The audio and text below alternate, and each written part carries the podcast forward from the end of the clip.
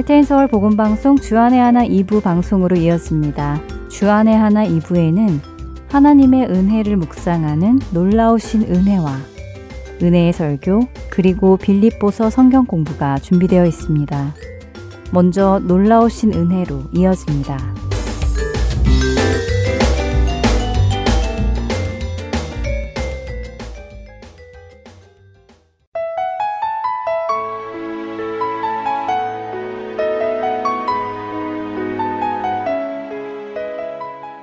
애청자 여러분 안녕하세요. 놀라우신 은혜 진행의 김순혜입니다.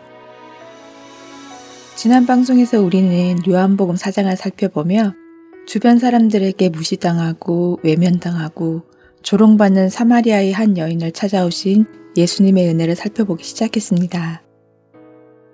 예수님께서 그녀를 찾아오신 이유는 단순히 그녀가 어려운 삶을 살기 때문만은 아니었습니다. 그녀 마음 안에 하나님을 향한 갈망이 있었기 때문이었습니다. 다시 한번 그 장면을 볼까요? 사마리아 여자가 이르되 당신은 유대인으로서 어찌하여 사마리아 여자인 나에게 물을 달라 하나이까 하니 이는 유대인이 사마리아인과 상종하지 아니함이로라. 예수께서 대답하여 이르시되 내가 만일 하나님의 선물과 또 내게 물 좀 달라 하는 이가 누구인 줄 알았더라면 내가 그에게 구하였을 것이요 그가 생수를 내게 주었으리라. 요한복음 4장 9절과 10절의 말씀입니다. 여기서 예수님께서 주신다는 생수의 의미는 생명입니다. 이 물은 우리의 목마름을 해소시키거나 우리의 몸에 수분을 공급해주는 평범한 물이 아니라 우리에게 생명을 주는 생명수인 것입니다. 예수님의 때도 그랬지만 사마리아는 지금도 굉장히 메마르고 황량한 땅입니다. 물줄기를 찾기 어려웠지요. 그렇기에 물을 공급받는 곳은 우물 외에는 찾기 힘들었습니다. 바로 그런 동네에 예수님께서 나타나셔서 내가 만약 나에게 물었다면 나는 살아 움직이는 물을 풍족하게 내게 주었을 것이다 라고 하시니 사마리아 여인은 궁금해진 것입니다. 그런 물을 어디서 얻을 수 있나요? 그런 물은 이 근처에는 없는데요? 라고 물어보는 것이지요. 생명수는 단순히 생명만 주는 것이 아니라 살아 움직이는 물입니다. 그런 물은 언제나 신선하죠. 흐르지 않는 물은 표면에 이끼가 끼게 됩니다. 연못이나 작은 호수 근처에서 야영을 해 보신 적이 있으신가요? 주로 연못의 한쪽이나 양쪽으로 그리 깊지 않은 곳에 갈대로 덮인 지역이 있습니다. 그런 곳에 가서 컵으로 그 물을 떠서 마시겠습니까? 안 되죠. 시냇가에 고여 있는 물은 마실 수 없는 물입니다. 물론 고여 있는 그 물도 살아는 있습니다. 하지만 그 물은 나에게 생명을 주기보다는 몸에 이상을 줄 것입니다. 하나님께서는 우리에게 흐르지 않는 이끼가 낀 물을 주시지 않습니다. 그분은 우리에게 살아 움직이는 맑고 신선한 물을 주십니다. 예수님께서는 그런 물을 그녀의 영혼의 목마름을 완전히 가시게 할 물을 이 여인에게 주시겠다고 하시는 것입니다.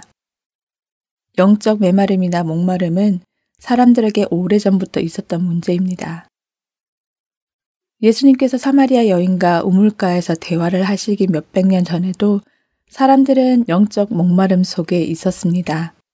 그런 그들을 향해 하나님께서는 당시의 선지자 예레미야를 통해 이렇게 말씀하셨지요. 예레미야 2장 13절입니다. 내 백성이 두 가지 악을 행하였나니 곧 생수의 근원되는 나를 버린 것과 스스로 웅덩이를 판 것인데 그것은 물을 저축지 못할 터진 웅덩이니라. 이스라엘에는 두 가지 문제가 있었습니다. 첫째로 그것은 하나님을 버린 것이고 둘째로 그들은 스스로 자신들의 필요를 채우려고 한 것입니다. 이러한 모습은 우리 시대에도 있는 모습입니다. 우리 주위의 대부분의 사람들이 영적으로 메말라 있습니다. 그리스도인들조차도 영적으로 메마르고 목말라 있습니다. 많은 사람들이 이스라엘 사람들 같이 하나님을 외면하는 실수를 반복합니다. 자신들을 지탱시키는 몇 방울 안 되는 것을 받으려고 온갖 힘을 씁니다. 하나님께서는 이것이 두 배로 악을 행하는 것이라고 하셨습니다.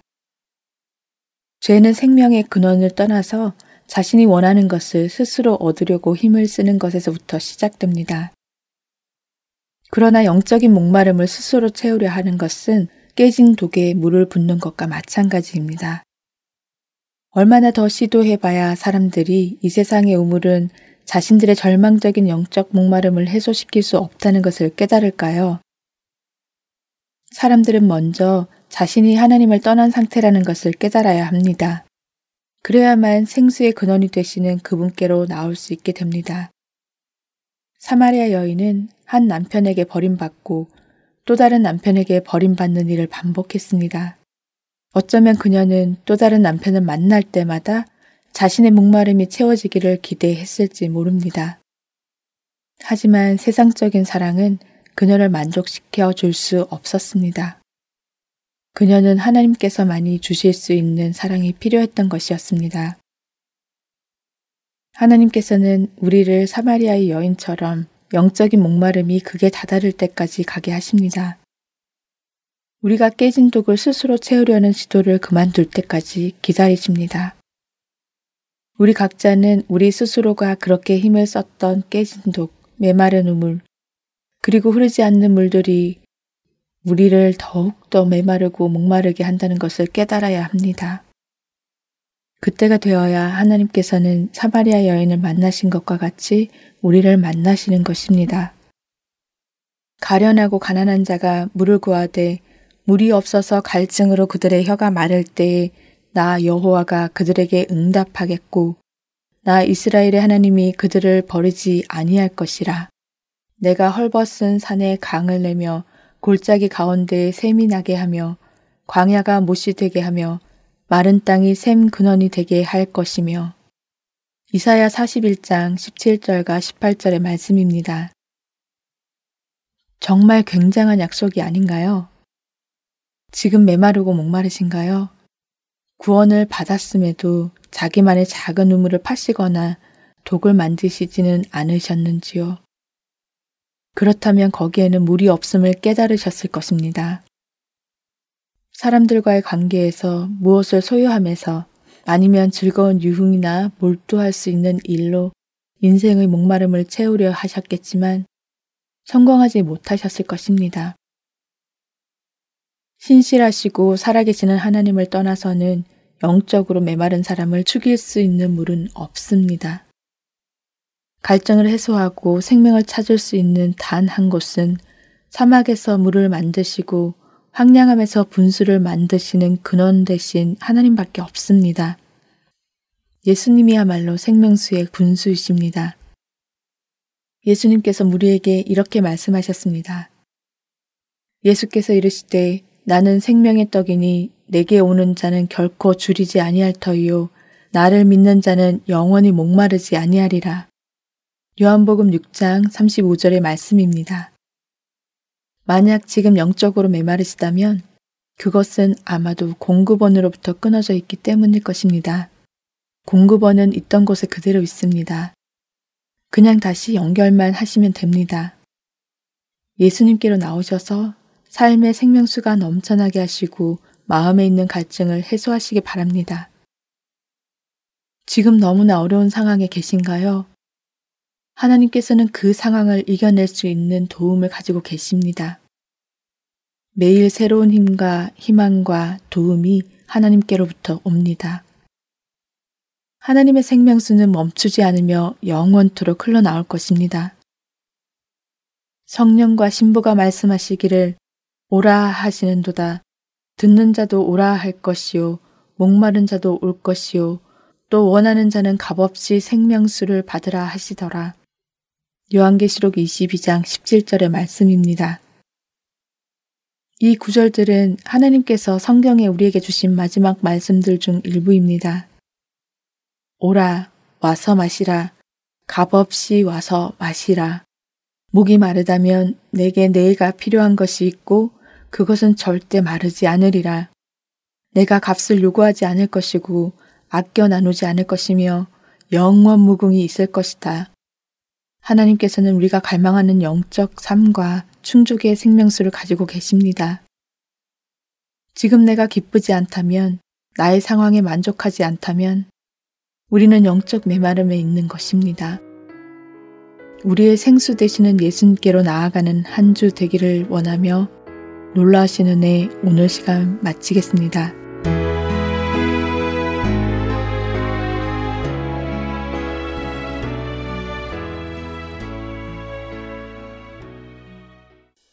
우물가의 여인처럼 난 구했네 헛되고 헛된 것들을 그때 주님 하신 말씀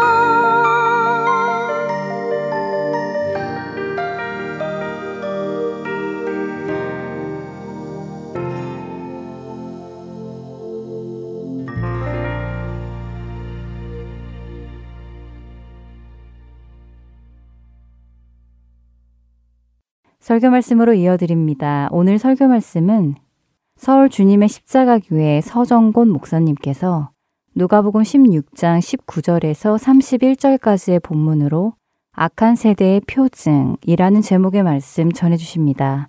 은혜의 시간 되시길 바랍니다.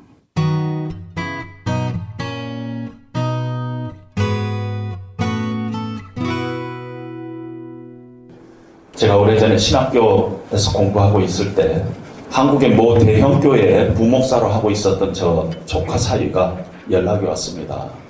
미국에서 좀 공부하고 싶다.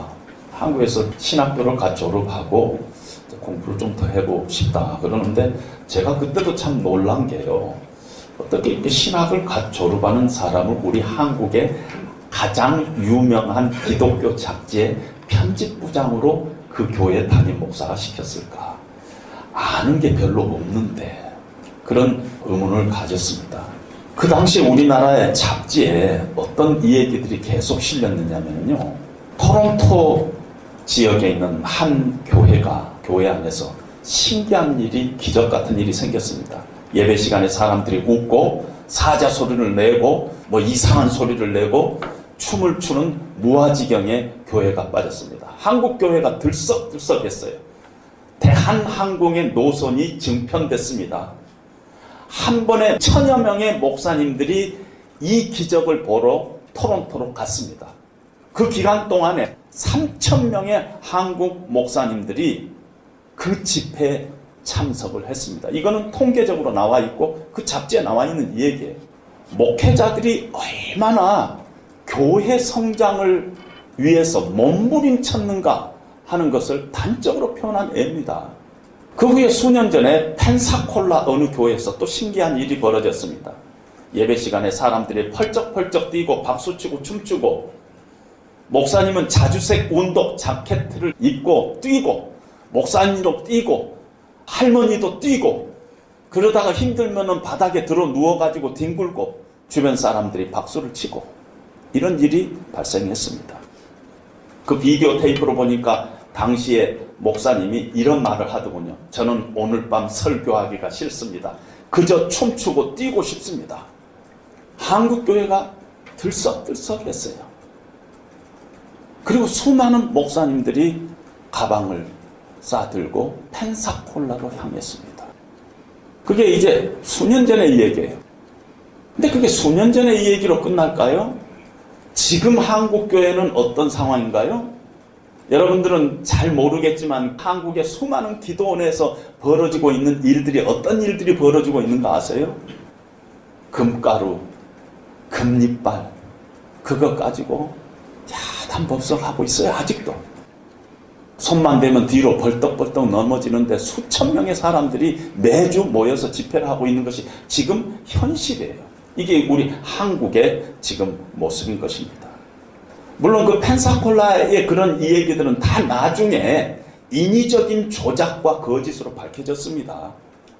어떤 감정주의에 빠져가 목사가 사람들을 이렇게 현혹시키는 것으로 이렇게 나오곤 했지만은 이런 일들이 우리가 지금 속해 있는 이 교회라는 이 서클 안에서 계속 계속 벌어지고 있는 일들입니다.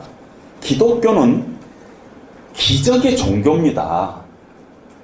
그런데 잘못된 기적주의의 영적인 병에 시달리는 사람들이 한둘이가 아니에요. 특별히 신기하고 영적인 것 같이 보이는 것에 마음을 뺏기는 그것을 영적이라 이렇게 표현들을 많이 합니다. 그러나 그것이 얼마나 신앙적인 모습을 하고 있지만 그것이 불신앙적인가 하는 것을 우리는 그걸 바라볼 수 있어야 합니다. 의외로 특별히 한국 교회 안에 그런 일들이 깊게 뿌리 내리고 있다는 것을 우리는 인정해야 된다는 것입니다.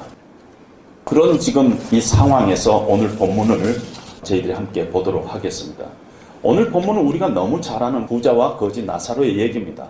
누가복음 11장 16절에 보면은 예수님께서 귀신 들린 사람을 고쳐줍니다. 그랬더니 그 주변의 사람들이 뭐라고 예수님을 비판하느냐면은 귀신의 힘을 빌려서 귀신을 쫓아내는 것이 아니냐 하고 얘기를 합니다. 그때 예수님께서 우리식으로 표현하면은 귀신이 미쳤냐? 자기 친구인 귀신을 다 쫓아내게. 아니라는 것입니다. 그 주변의 사람들이 그 귀신을 쫓아내는 그런 기적을 보면서 당신이 더 큰 기적을 우리에게 보여주시면 당신을 믿겠습니다. 이런 얘기를 합니다. 그랬을 때 예수님께서 말씀하신 것이 아니라 그 무리 중에 지금 그 기적을 보고 있은 무리 중에 한 여자가 나와서 소리를 지르면서 당신을 뵌 태와 당신을 먹인 젖이 복이 있나이다 하는 표현을 합니다. 예수님께서 그 기적을 쫓아내는 것을 보고 아, 당신은 낳은 어머니가 참 복됩니다 하는 표현을 한 것입니다. 그럴 때 예수님께서 말씀을 합니다. 아니다. 하나님의 말씀을 듣고 지키는 자가 복되다. 예수님께서 그렇게 말씀을 하십니다. 그러면서 예수님께서 11장 29절에 이 세대는 악한 세대라.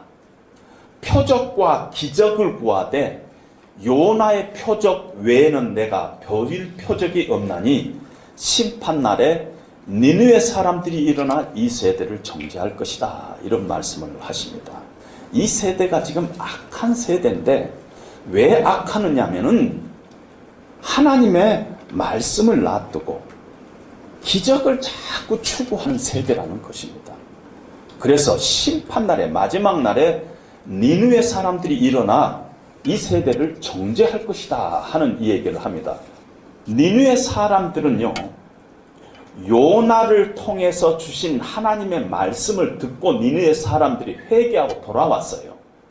그런데 지금 예수님 당시에 살던 그 시대 사람들은 요나보다 더 크신 분인 예수님이 직접 오셔서 말씀하시는데 예수님께서 직접 요나보다 크신 예수님께서 말씀하시는 그 말씀은 듣지 않고 오히려 기적 기적하고 있다는 것입니다. 그러니 마지막 때 니누의 사람들이 일어나고 이 세대를 갖다 정죄할 것이라는 것이 뿐만 아니라 심판날에 남방 여왕이 일어나 이 세대를 정죄할 것이다 하는 표현을 합니다. 왜냐하면 솔로몬의 지혜를 듣기 위해서 멀리서부터 남방에서부터 남방 여왕이 찾아왔는데 지금 이 시대 사람들은 솔로몬보다 더 크신 예수님께서 죄인들을 찾아오셔서 직접 지금 말씀하시고 계시는데 그 예수님의 말씀은 듣지 않고 아직도 기적, 기적, 기적 하고 있으니 이들의 신앙이 엄청나게 불신앙적이고 이 세대가 악한 세대라 하고 예수님께서 말씀하고 있습니다. 그러면서 예수님께서 내가 너희들에게 보일 수 있는 표적은 요나의 표적밖에 없다. 우리가 알다시피 요나가 큰 물고기 뱃속에 들어가서 사흘 동안 있다가 다시 살아난 사건입니다. 이 사건은 예수님께서 요나의 표적으로 이미 이 땅에 오셨는데 아직도 내가 원하는 어떤 종교적인 뜨거움, 시원함 이런 것들을 너희들이 계속 지금 찾고 있다는 것이에요. 악하고 음란한 세대가 하나님을 바로 믿지 못한 세대가 지금 하나님의 말씀이 있고 하나님의 말씀의 가장 핵심적인 이 얘기가 예수님의 죽으시고 부활하심이 우리에게 밝히 증거되고 있는데 그건 따로 띄어버리고 아직도 기적 기적하고 있다면은 그거는 너희가 악한 세대다 하는 것을 우리에게도 보여주고 있다는 것입니다. 그래서 기독교가 기적의 종교지만은 하나님 말씀보다 기적을 추구해가고 기적을 쫓는 것은 악하고 음란한 세대의 불신앙적인 버릇이에요. 예수님 당시뿐만 아니라 지금도 마찬가지예요. 여러분들은 교회 안에서 주로 평신도로서 역할을 하기 때문에 그런 경험들이 저보다 약할 거예요. 저는 매일매일 그러한 삶 속에서 이렇게 있다 보면은요, 얼마나 이 시대가 악하고 음란한 세대가 갖고 있는 불신앙적인 버릇이 예수님 당시뿐만 아니라 지금도 동일하게 역사하고 있는 것을 너무너무 확연하게 바라볼 수 있는 것입니다. 사단이 예수님을 시험했어요. 돌이 떡이 되게 하는 기적을 베풀어 보세요. 사람들이 다 당신을 쫓을 것입니다. 성전에서 뛰어내려 보세요. 천사가 붙잡아 줄 것입니다. 그런 기적을 행해 보면은 사람들이 그 기적을 보고 완전히 당신을 쫓을 것입니다. 예수님께서 그렇게 했어요. 기록되었을 때 사람이 떡으로만 살 것이 아니요 하나님의 입으로부터 나오는 모든 말씀으로 산다. 주너의 하나님을 시험하지 말라. 기록되었을 때 하나님의 말씀으로 그 일을 무찔렀던 걸 봅니다. 손만 살짝 갖다 대도 뒤로 벌떡벌떡 넘어지는 것은요. 어느 때는 쇼가 아닐 때도 있어요. 저는 목사기 때문에 그런 집회들을 많이 참석해 봤어요. 쇼가 아닐 때도 있어요. 따라서 신기한 일이기는 해요. 그렇죠? 그러나 기독교는요, 신기한 일을 쫓아가는 종교가 아니에요. 뒤로 벌떡 넘어지는 일은 신기한 일이 될 수는 있지만은 가치 있는 일이 아니에요. 의미 있는 일이 아니에요. 왜 뒤로 쓸데없이 벌떡벌떡 넘어져요? 그게 아니에요. 뭐 숟가락은 왜 부질러요? 숟가락은 밥 먹으라고 있는 건데 왜 부질러요? 왜 쓸데없는 짓을 하느냐는 것이에요. 사단은요, 광명의 천사로 가정을 합니다. 그런 모습 속에서 굉장히 신앙적인 모습을 통해서 마치 하나님이 하는 것과 같은 그런 모양을 우리에게 보일 때가 참 많다는 것입니다. 그래서 우리가 자주자주 넘어집니다. 예수 그리스도로 명하노니 넘어져라! 그러면은, 아, 예수 그리스도 이름으로 명한다는데, 얼마나 신앙적이에요. 그러나 성경은 동일하게 이렇게도 이야기합니다. 그날에 많은 사람들이 주여, 주여, 우리가 주의 이름으로 권능을 행하지 아니하였나이까? 주의 이름으로 이 귀신을 쫓아내지 아니하였나이까? 주의 이름으로 선지자 노릇하지 아니하였나이까? 불법을 행하는 자들아, 내가 너희를 도무지 못느라 내 뒤로 물러가라. 우리가 자주자주 속은 것 중에서 신기한 일이 의미 있고 가치 있고 믿을만하다 하는 잘못된 패러다임을 갖고 있어요. 신기한 일을 보면 어, 믿을만하고 가치 있고 의미 있다 이렇게 생각하는 잘못된 패러다임이 있어요. 두 번째 잘못된 패러다임이 어떤 게 있느냐 우리 신앙생활에서 뜨거운 것은 다 좋다 하는 생각을 갖고 있어요. 뜨거운 것. 여러분들이 대부분 그럴 거예요. 아마 어디 다른 교회를 갔어요. 그랬는데 성도들이 막 찬양을 하는데 박수 소리가 얼마나 잘 치고 막 아멘 하고 그러면은 야 이 교회 뜨거운데 그러면서 여러분 마음속에 어떤 생각이 금방 든 줄 아세요? 아 이 교회 좋은 교회네 이런 생각이 들어요. 근데 우리는 뜨거운 것이 좋은 신앙이다. 뜨겁게 찬양하고 뜨겁게 기도하는 것이 좋은 교회다. 이런 잘못된 패러다임을 갖고 있습니다. 제가 말씀드립니다. 그러니까 신앙생활은 미지근하게 하자 그런 뜻 아닙니다. 그 중심에 그 뜨거움의 중심에 뭐가 있느냐, 뭐 때문에 뜨거워져 있느냐 하는 것을 우리가 보지 못하고 현상만 가지고 우리의 신앙생활을 평가는 잘못을 우리는 범하면 안 된다는 것입니다. 모든 종교, 무속 신앙에는 기적이 있고 초능력이 있어요. 아주 흔하게 일어납니다. 어떻게 보면 기독교보다 더 흔하게 일어나고 있어요. 불교도 조용하게 종교생활 하는 것 같지만은 불교 안에 얼마나 뜨거움이 있는가 몰라요. 얼마나 기적이 있는가 몰라요. 세상 종교에서도 기적이 나타날 때 기적을 경계하라고까지 얘기를 하고 있는데 기독교에서는 오히려 굉장히 기적에 대해서 혼란 상태에 있는 것이 한국 기독교의 지금 모습이라는 것이에요. 하나님께서는 지금도 큰 기적을 우리 삶에 베푸시는 분이에요. 그러나 우리 신앙의 어떤 표징에 근거하고 의존하고 그것을 쫓아가는 것. 그것이 내 신앙의 중심이 되고 내 신앙의 목표가 되고 내 신앙의 근거가 되고 있다면 그건 마약이에요. 신앙이 아니라. 그건 불신앙이에요. 여러분 성경에 말세 거짓 선지자 적그리스도가 사용하는 툴이 뭔지 아세요? 기적이에요. 항상 그래서 조심해야 된다는 것입니다. 따라서 참 신앙은 오늘 성경 말씀에 의하면 예수님께서 무엇을 우리에게 이야기하고자 하느냐 하는 것은 참 신앙은 모세와 선지자를 통해서 증거된 선포된 기록된 하나님의 말씀의 기초에서 그 말씀을 중히 여기고 그 말씀에 절대성을 부여하고 그 말씀을 듣고 읽고 공부하고 묵상하고 깨닫고 그래서 순종해 가는 거 그것이 기독교예요.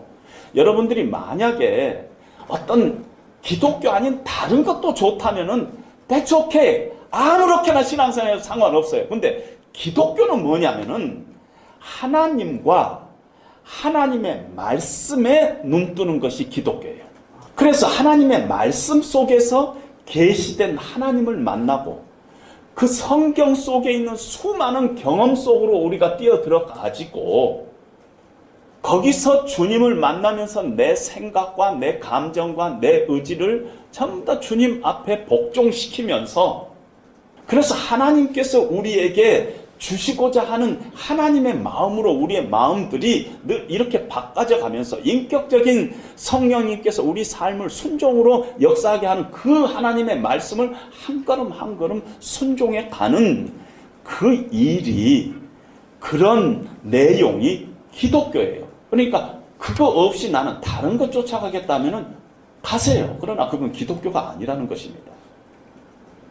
예수님께서 오늘 이 본문 주변에서 더러운 귀신 이야기를 하면서 더러운 귀신이 사람에서 나갔는데 한참을 다니다가 돌아와 보니 그 집이 깨끗이 청소돼 갖고 비어 있었어요. 그래서 자기보다 악한 귀신 일곱을 데리고 들어와서 그 집에서 삽니다.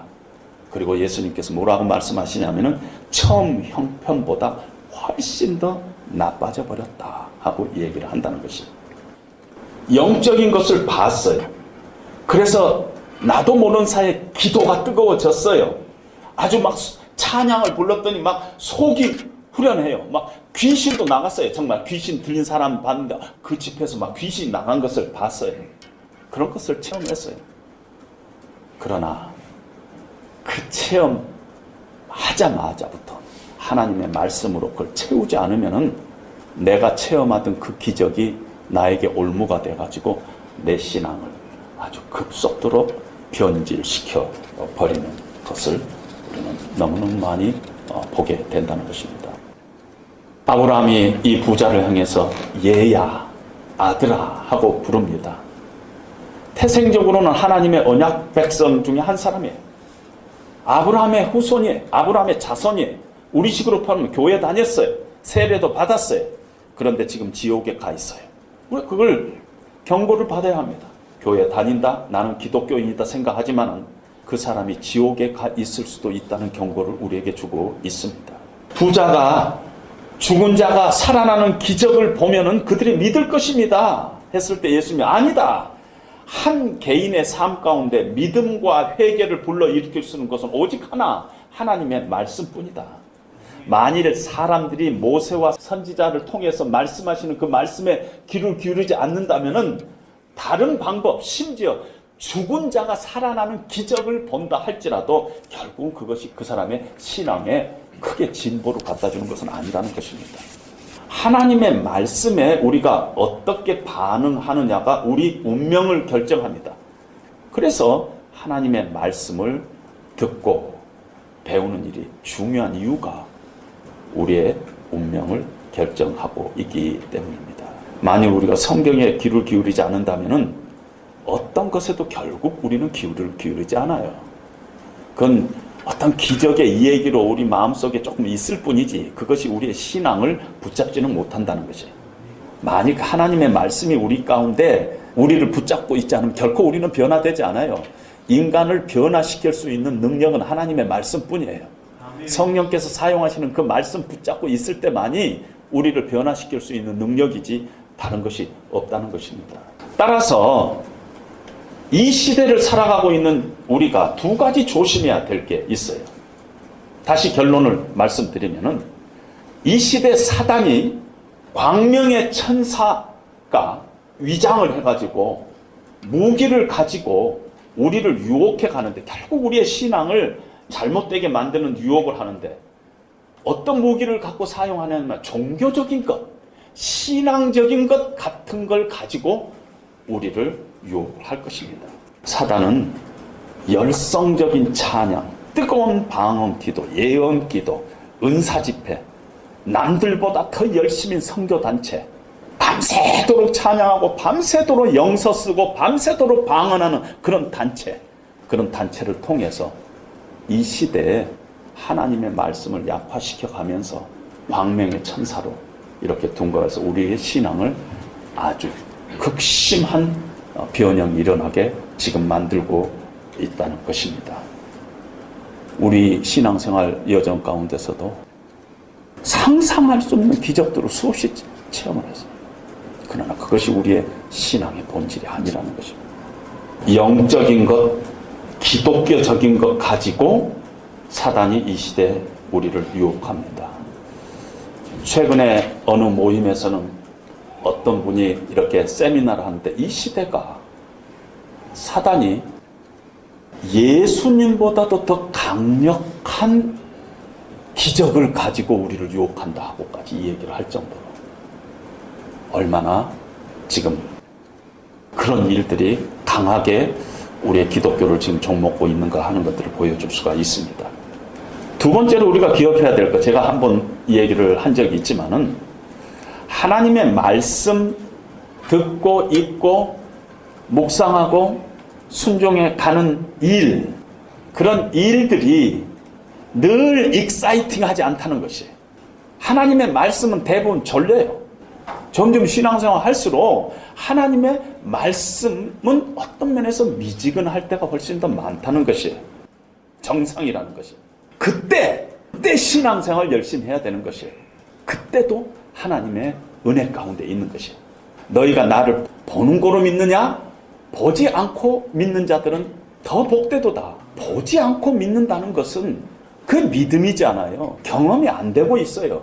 그런데도 하나님의 말씀 안에 있는 하나님의 사랑과 긍휼하심과 신실하심과 그 언약 붙잡고 신앙생활 하는 것이에요.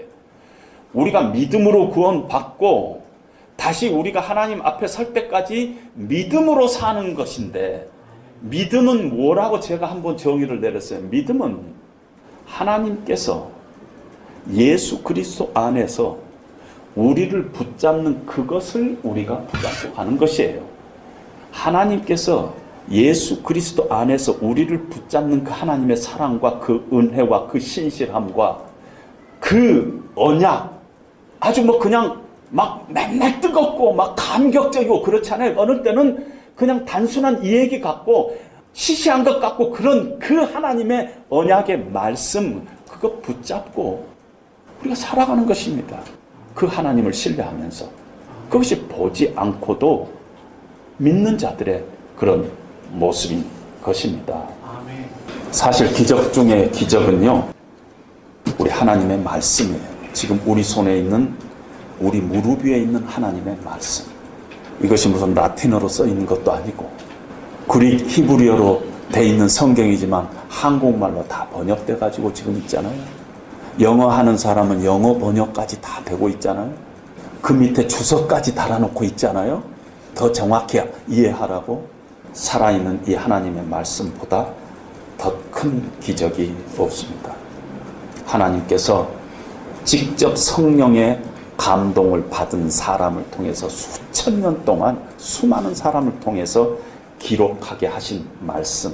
성령께서 그 말씀 안에 숨을 화하고 불어넣었던 그 말씀이 오늘 우리에게 지금 앞에 있는 하나님의 말씀이에요. 우리에게 이미 주어진 하나님의 그 말씀 안에 깊이 뿌리를 내려야 합니다. 그리고 그 말씀이 우리를 구원에 이르게 하는 믿음을 주는 말씀 뿐만 아니라 이 하나님의 말씀은 교훈과 책망과 바르게 함과 의로 교육함을 통해서 우리를 하나님의 사람으로 온전한 삶으로 만든 능력이 이 하나님의 말씀 안에 있어요. 그래서 하나님의 말씀은요, 완전해요. 충분해요.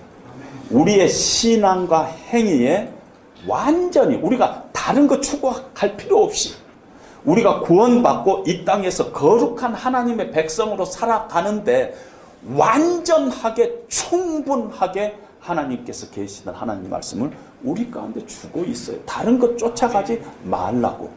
따라서 우리가 예수님을 하나님의 말씀 안에서 만나고 하나님의 백성답게 살아가기 위해서 늘 하나님의 말씀에 순종해 가면서 그 말씀 붙잡고 살아가는 것은 우리가 천국 가는데 하나도 부족함이 없는 완벽한 길을 우리에게 제시하고 있습니다. 우리가 이 땅에서 행복하게 사는 것도 하나님의 말씀 안에 다 있어요.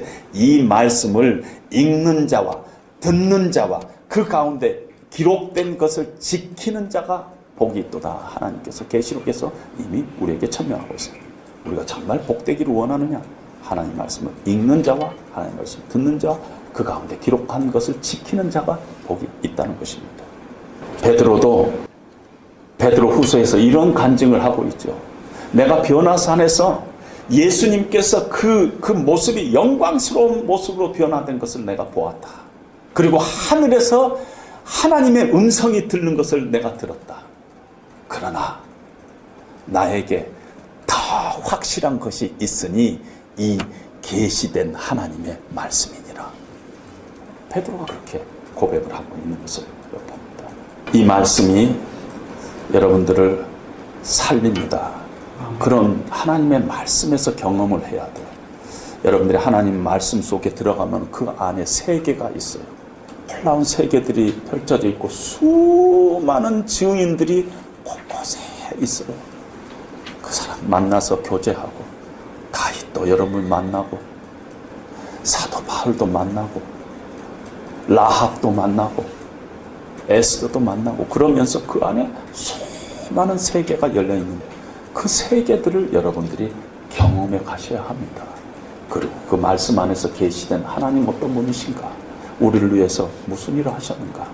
그리고 그 하나님의 말씀이 오늘 내 삶 가운데서 어떤 역사를 하고 있는가? 그런 것들을 우리가 늘 하나님 안에서 쫓아가시기 바랍니다. 여러분들이 힘들고 어려울 때 여러분들을 위로하고 살리는 그런 하나님의 살아있는 말씀으로 여러분들이 다가오면은요, 여러분들은 그때 변하기 시작하는 것입니다. 여러분들 인생을 걸 거예요. 여러분 생명을 걸 거예요. 그 말씀 안에서 여러분들이 그 길을 찾으시기를 다시 한번 부탁드립니다.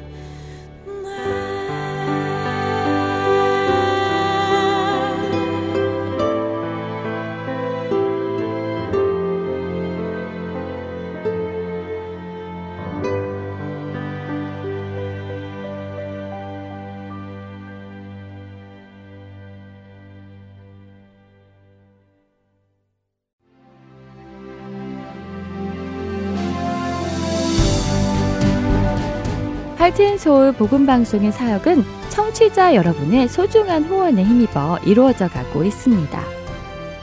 매월 정기적인 후원은 저희 사역을 계획하고 추진해 나가는 데 기초가 됩니다. 홈페이지 www.heartandsoul.org로 접속하셔서 참여하기를 눌러 은행 자동이체와 크레딧 카드로 매달 정기적으로 후원하실 수 있습니다. account setup에 도움이 필요하신 분들은 602-866-8999로 전화 주시면 도와드리겠습니다. 여러분의 기도와 후원으로 예수님의 생명의 말씀이 필요한 곳에 전달됩니다.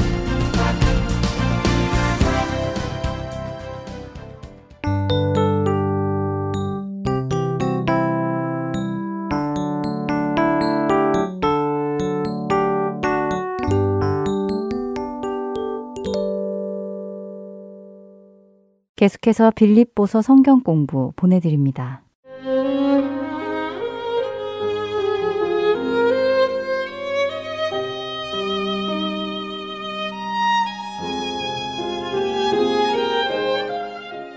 할테서울 복음방송 청취자 여러분 안녕하세요.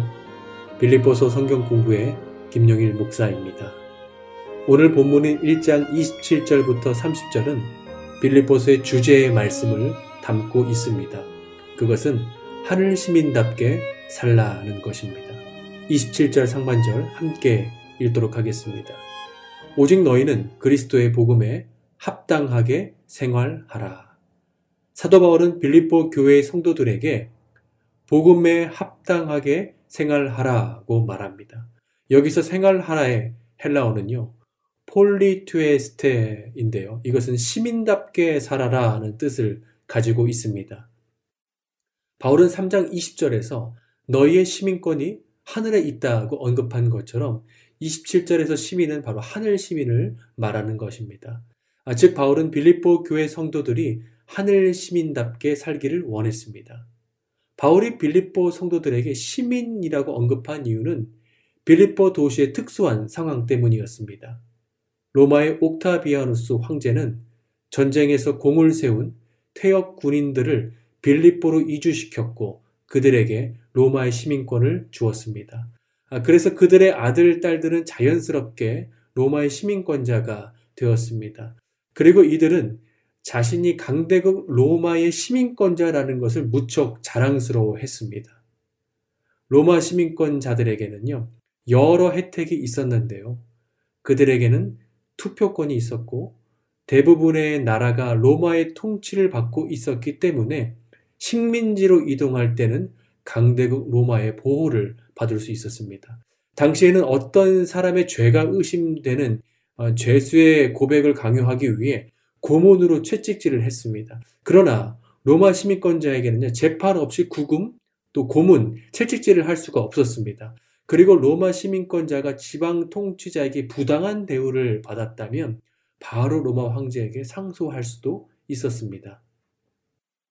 아, 그러나 로마 시민권자들은 특권과 함께 의무도 있었습니다. 로마 시민권자들은 우선 로마 황제에게 충성해야 했고요. 그들은 로마 시민답게 살기 위해 로마의 역사, 또 법, 질서, 원칙, 가치 등을 로마의 수준 높은 이런 교육들을 배워야만 했었습니다. 어떤 사람들은요, 로마인처럼 옷을 입고 다니기도 했었고요. 심지어 어떤 이들은 로마인처럼 보이기 위해서 바로 그들의 말도 액센트까지 로마인처럼 따라했다라고 합니다. 아, 빌리포 도시 시민들은 자신이 강대국 로마의 시민권자인 것을 자랑스러워했고 더불어 로마 시민의 합당한 삶을 살려고 부단히 애를 썼습니다. 바울은 지금 이런 상황에서 말하고 있는 것입니다. 빌립보에 사는 성도 여러분, 여러분이 로마의 시민권자가 되어서 로마 시민답게 살아가려고 애쓰는데 사실 여러분은 로마 시민 이전에 하늘에 속한 하나님께 속한 하늘 시민입니다. 그래서 여러분은 동시에 하늘 시민답게 살려고 애써야 합니다. 라고 이렇게 말하고 있는 것입니다. 아, 그렇다면 하늘 시민답게 사는 것이 과연 어떤 모습일까? 오늘 본문을 통해서 하늘 시민답게 사는 모습이 어떤 모습인지 함께 공부하도록 하겠습니다. 첫 번째는요, 하늘 시민은 서로 하나 되어 협력한다 라는 것입니다. 우리 27절 하반절인데요, 이렇게 나옵니다. 이는 내가 너희에게 가보나 떠나 있으나 너희가 한 마음으로 서서 한 뜻으로 복음의 신앙을 위하여 협력하는 것과 아, 빌립보서 1강 시간에서 말씀드린 것처럼 빌립보 교회 안에 다툼이 있었습니다. 아, 교회의 유력한 두 여성 리더였던 유오디아와 순두계 사이에 갈등이 있었습니다. 그리고 이 갈등은요, 가볍게 넘길 수 있는 작은 갈등이 아니었습니다. 그래서 바울은 빌립보 교회가 서로 하나 되어 복음의 신앙을 위해 협력해야 함을 말하고 있습니다. 바울은 27절에서 한 마음과 한 뜻으로라고 언급을 했는데요. 원어상으로는요, 한 영과 한 혼으로 해석될 수 있습니다. 이 말은요, 겉모습만 하나인 척 하지 말고 온전히 하나가 되어야 함을 말하고 있는 것입니다. 어쩌면 유오디아와 순두개가요, 교회 안에서는요, 겉으로는 아무렇지 않은 척 그냥 행동했을지 모릅니다. 찬양할 때는 서로 쳐다보면서 뭐 웃으면서 사랑하고 축복한다고 찬양했을지 모릅니다. 그러나 정작 그들의 마음은 하나 되지 못하고 서로 나뉘어져서 미워했습니다. 그래서 바울은 빌립보 교회가 겉으로만 하나인 척 하지 말고 한 마음과 한 뜻으로 온전히 하나 되어야 함을 말하고 있습니다. 교회가 하나 되어 무엇을 해야 합니까? 바로 복음의 신앙을 위해 협력하는 것입니다. 복음의 신앙을 지키고 복음을 전하기 위해 하나 되고 협력해야 합니다. 1950년대에 미국의 대표적인 복음주의 목회자였던 토저 목사님은요, 당시 미국 교회를 바라보시면서 세 가지 뼈아픈 진단을 내리셨습니다. 첫 번째, 믿는 자들이 성장하지 않고 어린 아이에 머물러 있다. 두 번째, 믿는 자들이 섬기지 않고 구경만 한다. 세 번째, 믿는 자가 서로 일치되지 않고 분열과 다툼만 일삼는다. 이러한 문제는 과거에만 국한된 문제인가요? 아니지요. 여전히 진행형인 오늘날의 문제이기도 합니다. 오늘날도 교회 내부에서 서로 비난하고 다투며 분열하는 일들이 얼마나 많이 있는지 모릅니다. 사도 바울은 에베소서 4장 2절 3절에서 이렇게 말합니다.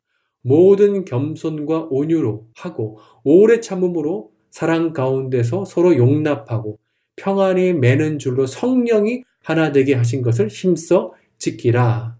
주님은 그분의 교회가 겸손하고 온유하고 오래 참고 사랑하고 용납함으로 성령님께서 하나 되게 하신 것을 힘써 지키길 원하십니다. 벤스가 이런 얘기를 했는데요. 크리스천들은 눈송이 같아서 각각은 약하지만 뭉치면 교통도 마비시킬 수 있다. 우리가 바라보는 것처럼요.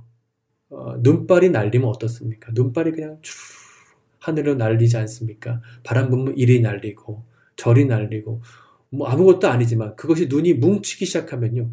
자동차도 트럭뿐만 아니라 거대한 비행기도 움직이지 못하게 합니다. 이것처럼 교회가요.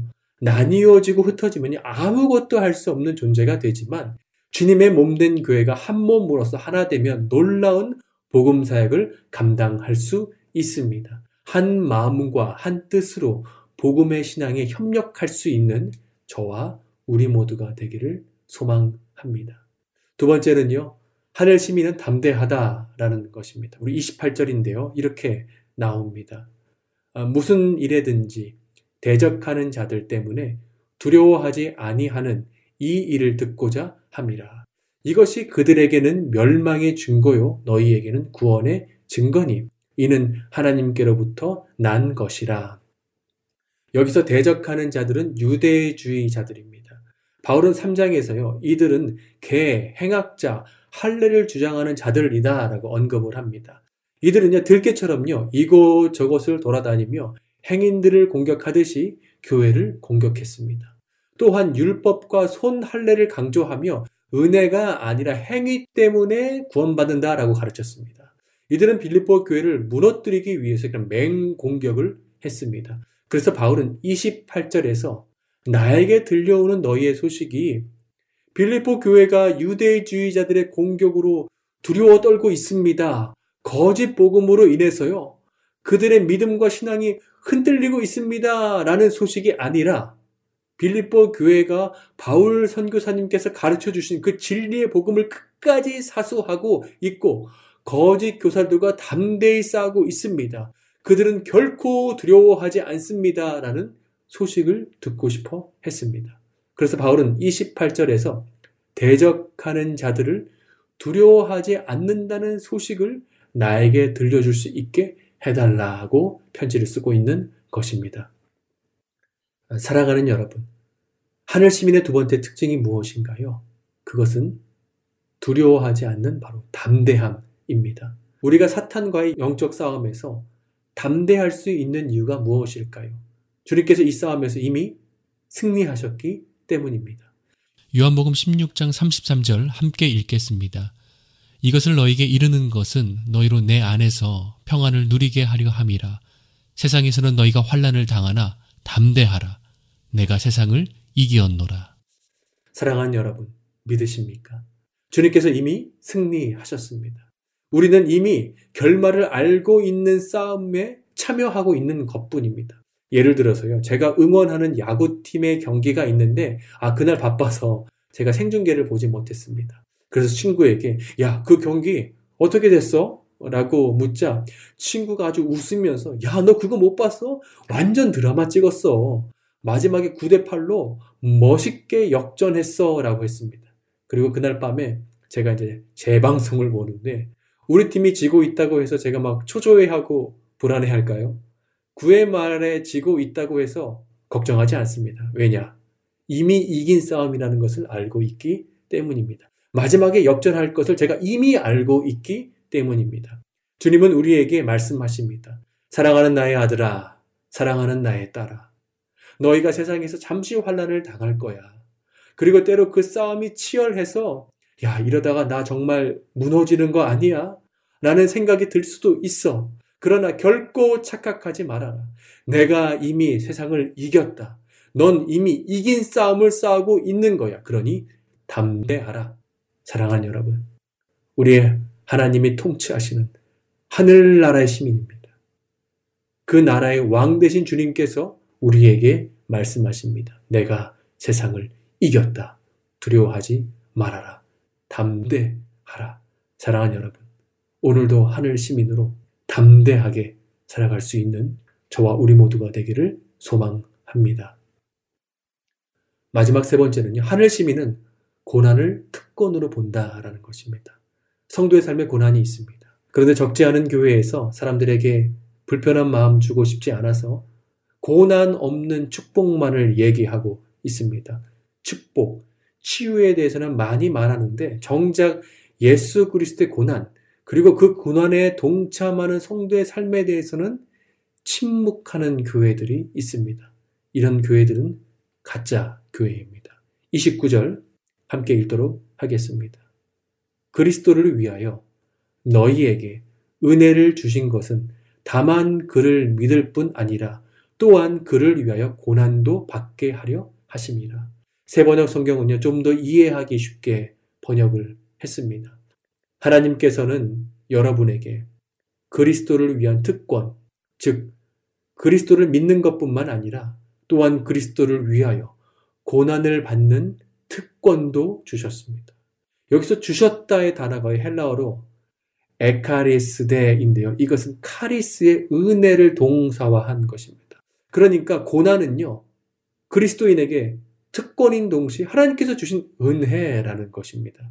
달리 말하면 겉모습은 힘든 고난이지만 사실 알고 보니까 너무나 좋은 하나님의 선물이라는 것입니다. 저는 이 말씀을 묵상하면서요, 이 부분이 좀 가장 힘들었습니다. 야, 어떻게 고난이 성도의 특권이고 하나님의 은혜임을 이해되게 설명할 수 있을까? 그러면서 한편으로 이런 생각이 좀 들었습니다. 고난이 성도에게 특권이고 하나님의 은혜라면 고난을 바라보는 우리의 시각에 혹시 문제가 있는 것은 아닐까? 그리고 고난을 만날 때 우리가 그것의 겉모습만 보는 것이 아니라 감추어진 실제까지 볼 수 있는 영적 해석 능력이 있다면 고난이 특권이고 은혜라고 여기지 않을까. 그래서 저는 이 시간에 고난을 바로 볼 수 있는 영적 해석을 제가 세 가지 말씀드리려고 합니다. 그 첫 번째는요. 고난을 만났을 때 우리가 혹시 그릇된 길로 가고 있지 않은지 살펴보아야 한다라는 것입니다. 시편 119편 67절에 이렇게 나옵니다. 고난 당하기 전에는 내가 그릇 행하였더니 이제는 주의 말씀을 지키나이다. 고린도 후서 1장 8절 9절에도 이렇게 나옵니다. 형제들아 우리가 아시아에서 당한 환란을 너희가 모르기를 원하지 아니하노니 힘에 겹도록 심한 고난을 당하여 살 소망까지 끊어지고 우리는 우리 자신이 사형 선고를 받은 줄 알았으니 이는 우리로 자기를 의지하지 말고 오직 죽은 자를 다시 살리시는 하나님만 의지하게 하심이라. 고난을 당할 때요. 나는 지금 내 인생을 바르게 가고 있는가? 혹시 하나님이 기뻐하시지 않는 길로 가고 있는 것은 아닌가? 내가 하나님을 의지하지 않고 나만을 의지하며 살고 있는 것은 아닌가라고 살펴보고 만약 그랬다면 회개하고 하나님만 의지하며 사는 것입니다. 두 번째는요. 고난을 만났을 때 우리는 그리스도의 남은 고난이 있음을 알아야 한다라는 것입니다. 어, 탁월한 신학자였던 어, 본 회퍼 목사님은요, 나치 제국의 독재자 히틀러에 저항하다가 체포되어서 형무소에 갇혀 있을 때 쓴 시가 오늘날 한국교회에서 많이 불리는 바로 선한 능력으로 라는 시입니다. 이 찬양은 모두 이제 7절까지로 원래 되어 있는데요. 이 시는 1944년 12월 19일 날 쓰여졌고 그 다음해인 1945년 4월 9일 날 순교하셨습니다. 당시 나이가 만으로 39살이었습니다. 제가 만으로 42살인데요. 저보다 3살이나 어린 나이였습니다. 근데 그분의 묵상과 고백이요. 너무나 깊고 크고 넓고 높습니다. 그분의 쓴 시에 이런 내용이 있죠. 주님이 마신 고난의 쓴 잔을 우리도 감사하며 받으리. 주님의 남은 고난 채워가며 예수와 복음 위에 살리라. 그분께서 예수 그리스도의 남은 고난이 있으니 내가 그 고난을 피하지 않고 채워가며 예수와 복음 위에 살겠다라고 고백한 것입니다. 남은 고난을 채운다는 표현은요. 바울이 골로새서 1장 24절에서 한 말입니다. 1장 24절 보면 이렇게 나오죠.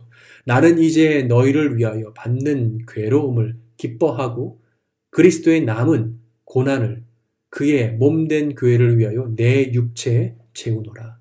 여기서 그리스도의 남은 고난은요. 예수님의 십자가에서 받으신 그 고난이 우리를 구원하게 부족한 것이 있어서 그 남은 고난이 있다는 그런 표현이 아닙니다. 이 말씀은 복음을 통해 하나님 나라가 세워지며 확장해 갈 때 교회가 영적 전쟁을 통해서 반드시 받게 될 그 고난을 예수 그리스도의 남은 고난으로 그렇게 표현한 것입니다. 최후 승리를 얻기까지 교회는 그리스도의 남은 고난을 채워가며 사역을 합니다. 우리가 이 땅에서 하나님의 말씀으로 살아가려고 할 때, 하늘 시민답게 살아가려고 할 때, 복음을 전하려고 할 때 당하는 고난이 있습니다. 그때마다 이것은 내가 잘못해서 당하는 고난이 아니라 그리스도의 남은 고난을 내가 채우고 있구나 라고 바라볼 수 있는 영적 해석 능력을 갖는 저와 우리 모두가 되기를 소망합니다. 마지막 세 번째는요. 고난을 만났을 때 우리는 장차 올 큰 영광을 믿음으로 바라보아야 한다라는 것입니다. 로마서 8장 17절 18절에 이렇게 나옵니다. 자녀임은 또한 상속자 곧 하나님의 상속자요 그리스도와 함께 한 상속자니 우리가 그와 함께 영광을 받기 위하여 고난도 함께 받아야 할 것이라 생각하건대 현재의 고난은 장차 우리에게 나타날 영광과 비교할 수 없도다. 사도 바울은 우리에게 현재의 고난 뒤에 비교할 수 없는 큰 영광이 뒤이어 올 것이다 라고 말하고 있습니다. 사랑하는 여러분, 고난을 만났을 때 이 고난 뒤에 주님께서 예비하신 큰 축복이 있구나 라는 것을 볼 수 있는 영적 해석 능력이 있기를 바랍니다. 참 감사한 것은 고난의 때에 주님께서 우리와 가까이 함께 계신다라는 것입니다. 그 주님이 우리에게도 힘도 주십니다. 그 주님과 함께 고난을 이겨내어 고난 뒤에 주시는 큰 영광을 맛볼 수 있는 저와 우리 모두가 되기를 소망합니다. 빌립보서 성경 공부 오늘 시간을 마치도록 하겠습니다. 다음 주에 뵙겠습니다.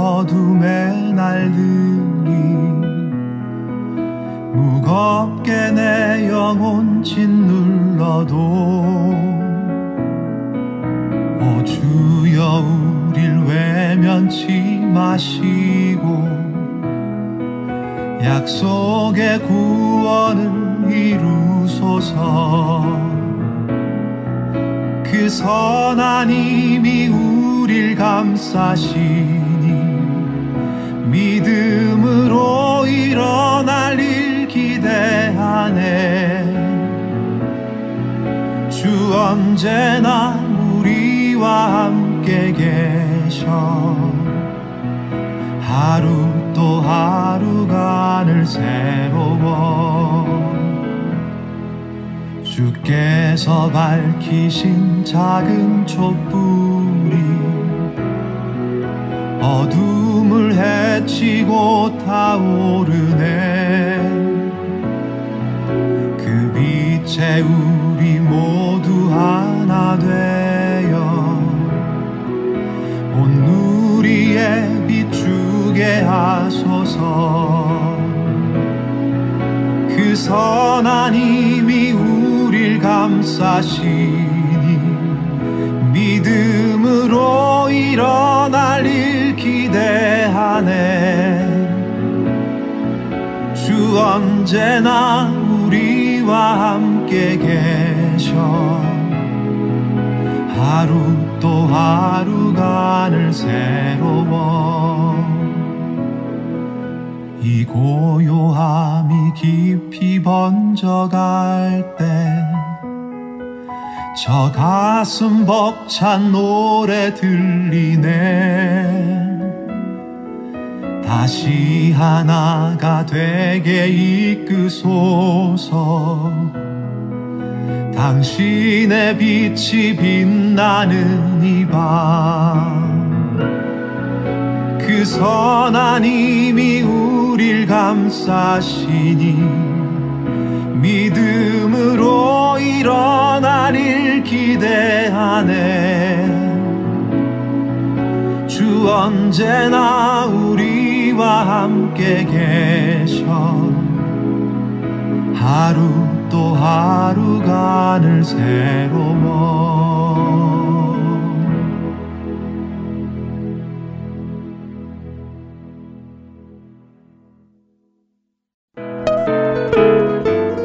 주안의 하나 2부 준비된 순서는 여기까지입니다. 함께 해주신 여러분께 감사드립니다. 다음 시간에 뵙겠습니다. 안녕히 계십시오.